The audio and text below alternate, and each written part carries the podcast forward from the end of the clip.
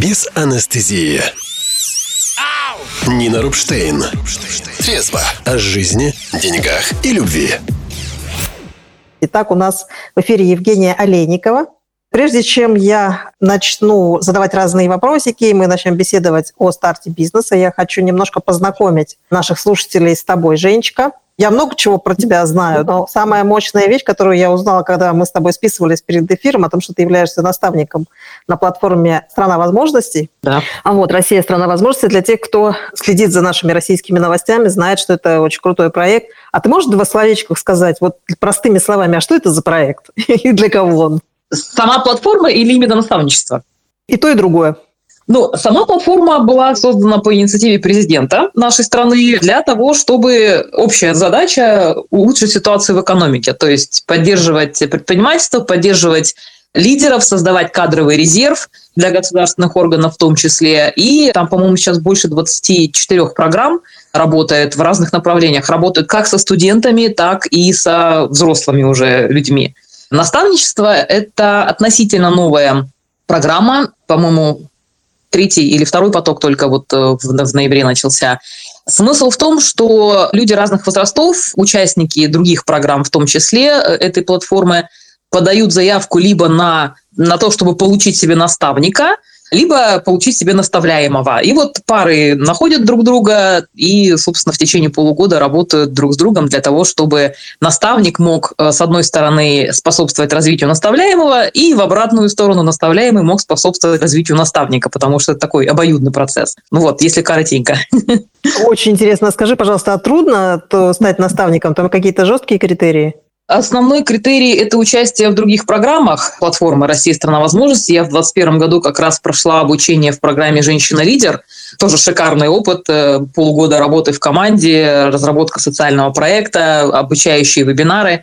Поэтому первый, самый такой важный критерий – это это. Ну и плюс, конечно, желание, потому что это то, что называется бесплатное добровольное участие – твое желание инвестировать время, э, инвестировать свой э, опыт, свои знания в человека, э, вести его, поддерживать, вместе с ним формулировать план развития, подсказывать, помогать ему этот план реализовывать, ну и как-то себя тоже в этом прокачивать. Круто, круто. Да, я похвастаюсь нашим участникам, может быть, они не знают, что я тоже проходила конкурс «Лидеры России». Конкурс трек был «Лидеры интернет-коммуникации». Я прошла в полуфинал, и надо было ехать в Москву для того, чтобы участвовать в финале. Но я не поехала, потому что я не собиралась быть кадровым резервом, я просто проходила из любопытства, чтобы понять, какие у меня шансы вообще, то есть насколько я крутой лидер. Поэтому но я очень довольна результатом, потом получила обратную связь, собственно, какие мне нужно качества прокачать, чтобы вообще тут просто тут сразу кучу баллов набирать и сразу прямиком в финал. Я хочу еще рассказать нашим слушателям, как мы с тобой познакомились.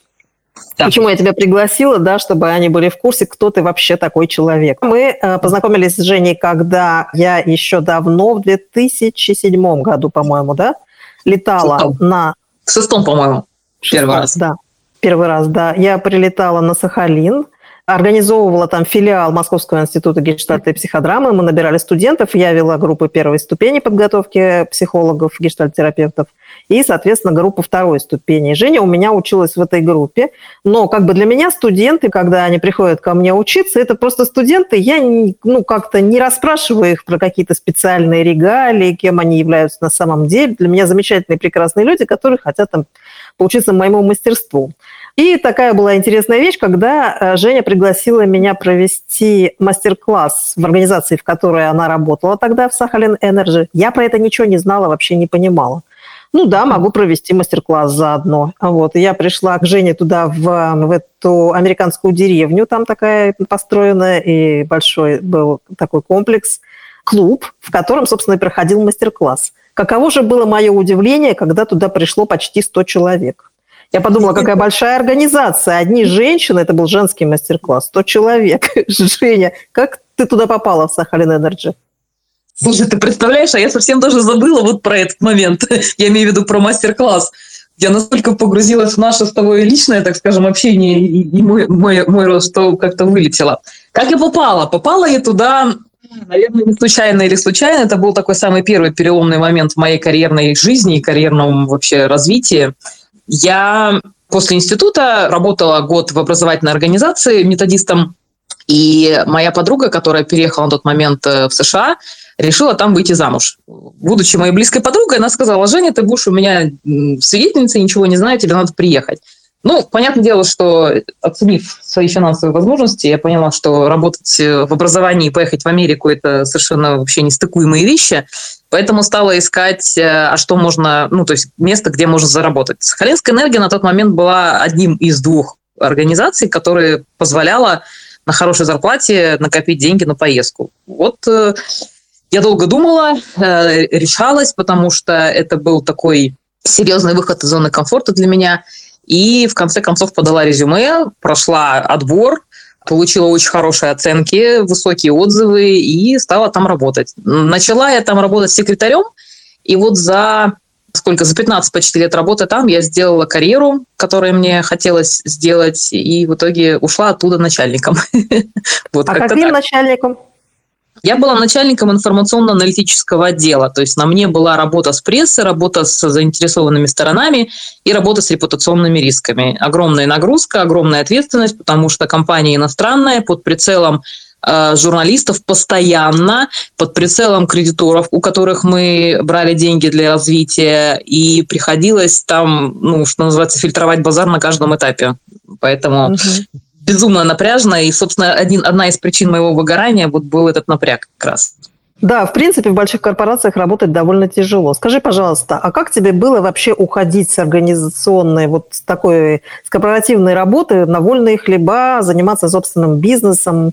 Что нужно, чтобы случилось, чтобы человек оставил, э, как сказать, защищенную такую работу в корпорации, да, и пошел э, в совершенно рискованную сферу, это открытие собственного бизнеса. Ух ты, какой сложный вопрос. Эм, ну, у меня же не сразу получился переход из корпорации именно полностью, на полностью вольный хлеба. У меня был небольшой переходный период, где-то лет 8, э, наверное. Я сначала переехала на, другую, на другой конец страны, с Сахалина в Краснодар, а потом здесь попробовала, ну не то, что попробовала, здесь эм, решила для себя, что в корпорацию точно не пойду, хотелось какого-то свободы творчества и самовыражения, поэтому здесь я пошла преподавать. Но сейчас уже, анализируя, готовясь к нашему, поняла, что для, для меня, наверное, самым важным с причиной, шагом, посылом моментом, который помог мне решиться, было вообще, в принципе, на переезд и на смену деятельности оценка рисков. Самый простой бизнесовый инструмент. Сядь, оцени, какие последствия тебя ждут после этого шага, и посмотри, что ты можешь с этими последствиями сделать. Самая большая сложность для меня была это наличие заработка, который помогал бы мне держать себя да, на первых этапах.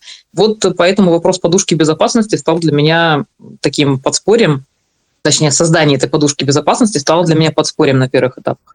То же самое работает и когда уже из найма в на вольные хлеба совсем уходишь. Точно так же, если важно э, какую-то стабильность на первых этапах иметь, вот подушка безопасности. Но когда у меня вот сейчас уже окончательно я ушла на вольные хлеба, здесь мне уже было по большому счету все равно. Ну, то есть я э, за последние два года через столько всего прошла, что, ну, как говорится, падать ниже некуда, поэтому будем подниматься.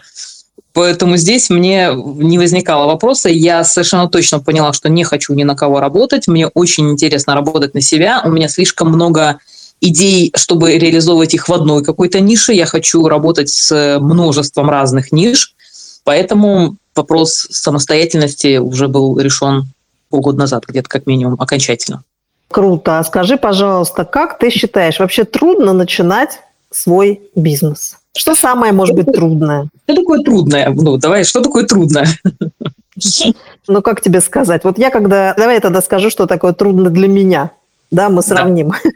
Трудно для меня – это когда растерянность, когда неопределенность, когда непонятно, какие ожидать результаты, когда делаешь, делаешь, делаешь, делаешь, и снова делаешь, делаешь, делаешь, и результат мизерный, усталость. Невозможно что-то гарантировать. Вот это я считаю трудным.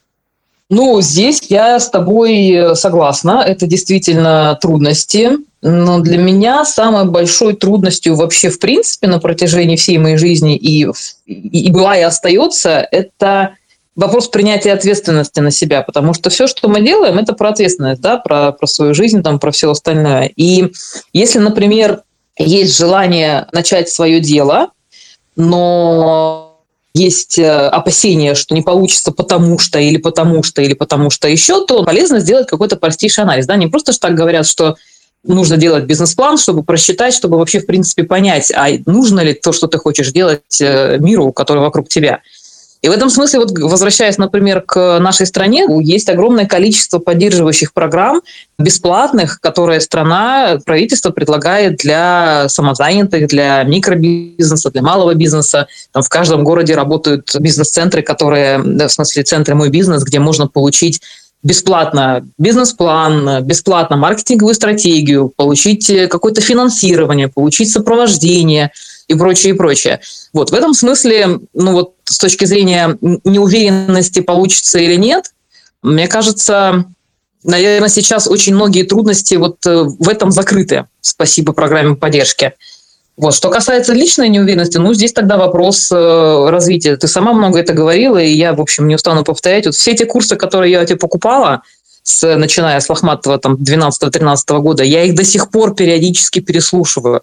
Что вкус изобилия, что э, подавец талантов, что лидерский тренинг, что твои отдельные вебинары. Даже те, которые ты сейчас, вот даже вот воскресный бесплатно, который ты проводила, я все равно там была, и я все равно каждый раз для себя что-то новое узнаю и, и беру это опять в работу. То есть вопрос в том, что я знаю точно, что я хочу идти выбранным путем, я понимаю, чего мне не достает, и я подтягиваю это из того, что есть в, в пространстве, из твоих курсов, из книг, которые я читаю, из бесплатного обучения, которое в огромном количестве есть в интернете точно так же, из общения с коллегами по цеху, так скажем, с предпринимателями, вот так как-то. Ага. Вот как ты думаешь, я не просто так, вопрос с подвохом. Вот ты говоришь, что можно пойти в центр «Мой бизнес», тебе там сделают э, бизнес-план и все остальное. Как ты считаешь, лучше получить готовый бизнес-план или самому сделать? Однозначно самому делать. Однозначно, а потому потому что пока ты сам не научишься анализировать то, что вокруг тебя, и пока ты сам через себя не пропустишь все потенциальные риски и возможности, ты в самом бизнесе будешь плавать. Ты будешь все время спихивать на управленцев своих и не нести совершенно никакой ответственности за, за стратегию, чем ты должен заниматься, за развитие и за результат. Вот я категорически за это. Поэтому я и сама со своими тоже клиентами, я не сама пишу бизнес-план, мы вместе его садимся, и через вопрос-ответ-анализ мы этим занимаемся. Так, хорошо. Но вот многие не рискуют открывать свое дело, полагая, что нужно обладать какими-то, как это сказать, какой-то бешеной смелостью, какими, какой-то отвагой вот такой вот, чтобы море было по колено, да, что вот, ну, если я робкий, то как бы, или если у меня нет вот этой отваги и моря по колено, если я, грубо говоря, не психопат, то у меня не получится. Что ты думаешь по этому поводу? Я скорее за спокойное отношение к процессам и к равномерному, что ли, течению этих процессов, чем вот этих подъемы, спады энергии, которые есть у тех же психопатов, например. Знаешь, я с, за последние пять лет активного общения с предпринимателями разного уровня сталкивалась с совершенно разными психотипами, и это ну, никак не влияет на успех потому что каждый под себя будет подбирать и команду, каждый под себя будет подбирать инструменты, каждый под себя будет подбирать позиционирование, там агрессивная у него будет политика или не агрессивная политика выхода на рынок. Э, в этом смысле и бизнесы что же разные. Там где-то и не нужно быть ярким и агрессивным, где-то нужно быть спокойным и методичным. Где-то, где-то, да, где-то, например, нужно активно проявляться и выступать. В любом случае, если есть какие-то зоны развития, то можно посмотреть, что с этим делать. Либо самому развивать у себя это, либо найти тех людей, которые будут за тебя это делать. Тогда мы подходим к вопросу выбора и подбора команды, четкого понимания, зачем она тебе нужна и нужна ли она тебе вообще, э, ну и, соответственно, поиска этих людей и воспитания их. Мне кажется, так. Не обязательно же начинать э, бизнес сразу с большой командой. Нет, конечно, совершенно. Все зависит от того, какой бизнес хочешь начать. Если мы говорим про самозанятого, то там ты один, у тебя, например, есть просто какие-то подрядчики, которые тебе помогают там рекламу настраивать, да, или какой-то креатив создают. Если у тебя уже что-то более серьезное, ну, ты там все помощника какого-то набираешь. Но при этом, знаешь, ну вот, ну, вот, наверное, мне поэтому и нравится наставничество. Вот в этом смысле мне очень повезло в жизни. У меня есть э, два крутых наставника. Один ты, ты у меня наставник и учитель по жизни, э, вот, и второй наставник э, уже по бизнесу у меня появился вот года три назад. И работа с тобой помогла мне очень сильно продвинуться в, в своем собственном развитии, а работа с наставником по бизнесу помогла мне очень э, круто и глубоко понять, что это вообще такое, и понять, что это не страшно. Это я могу совершенно спокойно, и, и там начнем бежать, потом согреемся, что называется. Вот, поэтому, наверное, здесь э, вот тот институт наставничества, который есть, и вот это старое доброе слово наставник, он очень хорошо будет помогать. Поддержка какая-то, даже вот в тех чатах, которые ты в, в своих курсах даешь, это, то это же та же самая поддержка, помогающая делать шаги, помогающая развиваться, помогающая рисковать. Как-то так.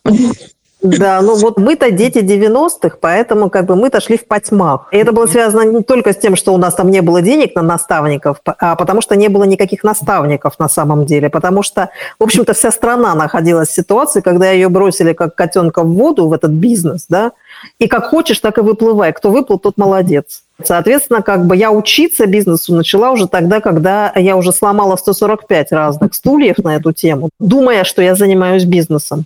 На самом деле я занималась не бизнесом, я занималась самодеятельностью. И, собственно, только когда я начала учиться, я поняла, что к чему. Но тот опыт, который я приобрела за это время, очень быстро помог мне все расставить по местам.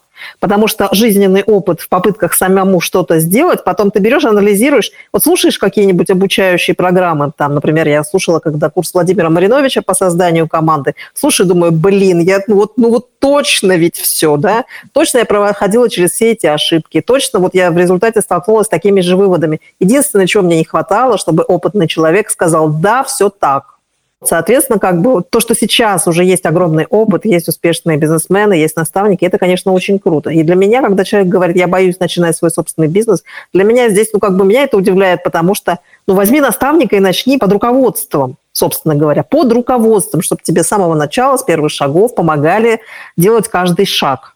И все тогда получается. Есть очень много, я вот слышала, таких тоже баек, притащенных из э, постсоветского союза про то, что вот у нас страна не поддерживает бизнес, все делают, чтобы бизнес задавить. Я с этим абсолютно не согласна, потому что я слежу за тем, что делается для бизнеса в стране. Я сама как бизнесмен сталкиваюсь с тем, с теми интересными вещами, которые мне страна предлагает, как э, бизнес-вумену да, вот. И я удивляюсь, как так люди умеют себя загнать, что у них во всем виновато государство. Что ты думаешь по этому поводу? По поводу, что государство виновато во всех наших бедах? Э, что оно давит бизнес, давит. Слушай, ну, ты же знаешь, все зависит от точки зрения, там, стакан наполовину полный, стакан наполовину пуст, поэтому... Лично я, когда начала очень активно погружаться в эту тему где-то года два назад, я поняла, что на самом деле – столько, сколько сейчас предлагают государство в качестве поддержки, ну, это только ленивый может не взять. Потому что что обучающих программ, что поддерживающих инициатив, это просто... У меня очень много благодарности в этом, в этом месте а, государству за то, что оно вот так парится, извини за выражение, за, за нас, предпринимателей. Ну, оно и понятно, потому что, получается, наш успех – это успех экономики, успех государства. Да? Здесь я в этом смысле очень сильный патриот. Поэтому к сожалению, что я тоже заметила, есть, наверное, какие-то определенные ну, у нас, к сожалению, в государстве есть определенные сложности с коммуникацией, с донесением информации. И вот, э, например, очень большое количество предпринимателей, с которыми я разговариваю, и у которых я один из первых вопросов я им задаю, а вот вы пользуетесь вот такой мерой поддержки, вот такой, они говорят, а что такое есть? А мы и не знали, а мы и не слышали. Ну, то есть тут вопрос больше в, в донесении, мне кажется, самая такая основная сложность сделать так, чтобы все об этом узнали и все поняли, что это можно делать и что взамен получишь. Да, да, да, да. Я тоже считаю, что у нас есть эта проблема на государственном уровне с коммуникацией. Мечтаю, чтобы она разрешилась, потому что я считаю, что она очень сильно вредит. Согласна. Окей, а можешь ли ты что-нибудь рассказать про свой эксперимент в качестве предпринимателя? Как ты на себе познавала все эти жизненные тяготы предпринимателя? Знаешь, у меня, наверное, такой пробный вариант был, ну, точнее, у меня было несколько пробных вариантов. Первый, когда я 10 или там, уже не, не помню, сколько лет назад открыла свой первый магазин на, на Сахалине.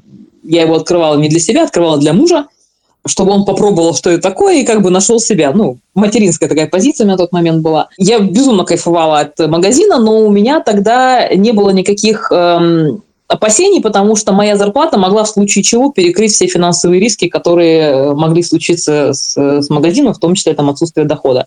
Поэтому это был такой лайтовый вариант, но я поняла для себя тогда, что, ну, в принципе, о чем можно, действительно, можно пробовать и можно искать, если все красиво и правильно делать, и должное количество времени уделять этому. Второй такой тест-драйв у меня был два года назад, когда меня пригласили управляющим проектом в Подмосковье.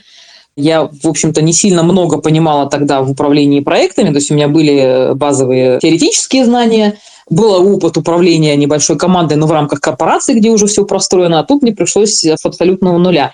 По большому счету, учитывая, что э, у меня были партнерские отношения с руководством, я на этот бизнес смотрела как на свой. То есть я к нему подходила, в принципе, как с позиции тоже предпринимателя. Это были два самых сложных, тяжелых, но при этом безумно результативных для меня года – Книжку можно заглавить «Как закалялась сталь» или «Мои университеты». Я вышла оттуда, конечно, с... Я заплатила за этот университет миллион рублей и своим здоровьем заодно еще.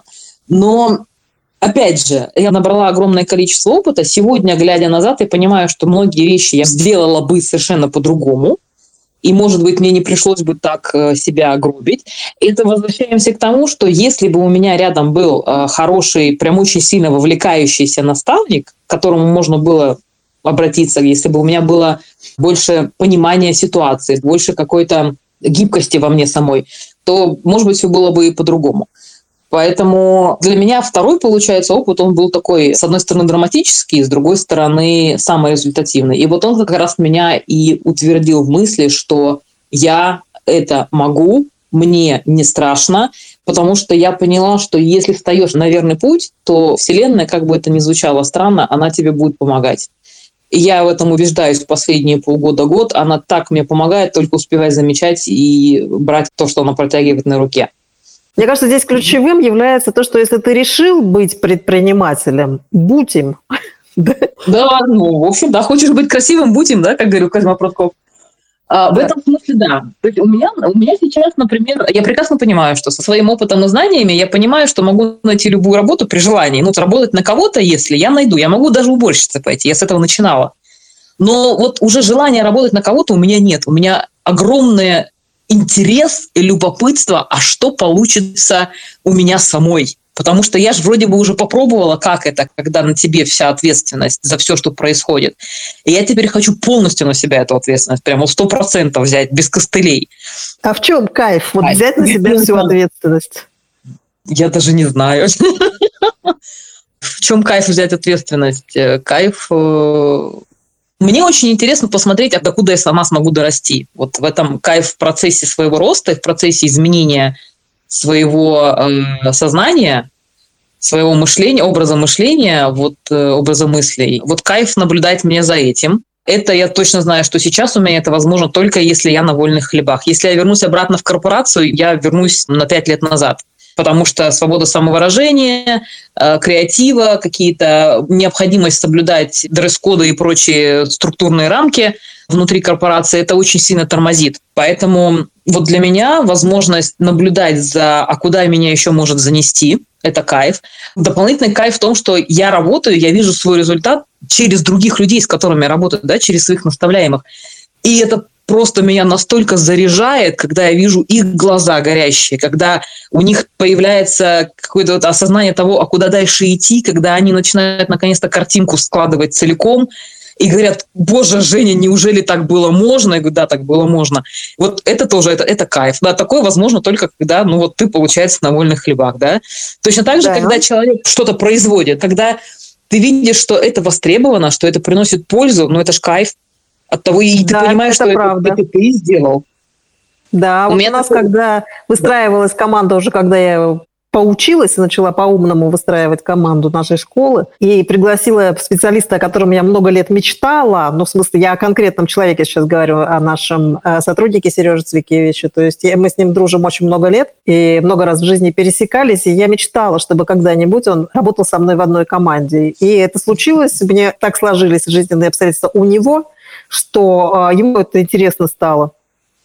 И я сейчас сталкиваюсь как раз с тем, что такое, когда человек поработал в каких-то других бизнесах, да, к психологии не имел никакого отношения. И вот он приходит, он продавал оргтехнику, компьютеры, корпоративный отдел вел для клиентов по программному обеспечению. Когда он пришел в нашу команду и начал видеть, как люди пишут благодарность за курсы, он там, mm-hmm. Это было очень трогательно видеть его реакцию. Он говорит, люди благодарны, у них жизнь меняется. Это вообще совершенно новое впечатление у меня. Мне кажется, это тоже один из кайфов предпринимателя, когда он понимает, да. что он не просто деньги получает, но и видит, что то, что он делает, меняет жизнь людей к лучшему. Причем не только э, клиентов, но и команды. Для меня ужасно важно, как моя команда себя чувствует. И если я вижу, что команда получает удовольствие от работы, от результата, от процессов, которые есть. Для меня это очень дорого стоит.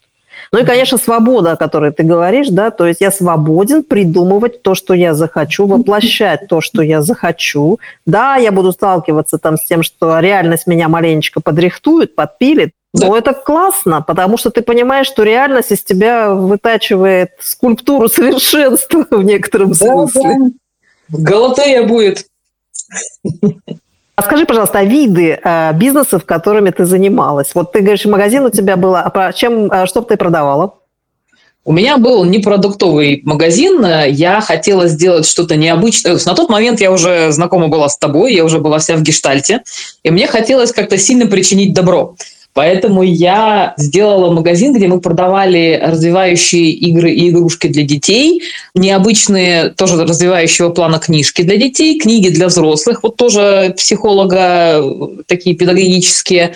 И у нас был еще отдельный отдел, который это был мужнин, так скажем, отдел. Там была у нас этническая одежда и разные аксессуары. Чаши поющие, гонги, сумочки, благовония, масла, вот эти все вещи.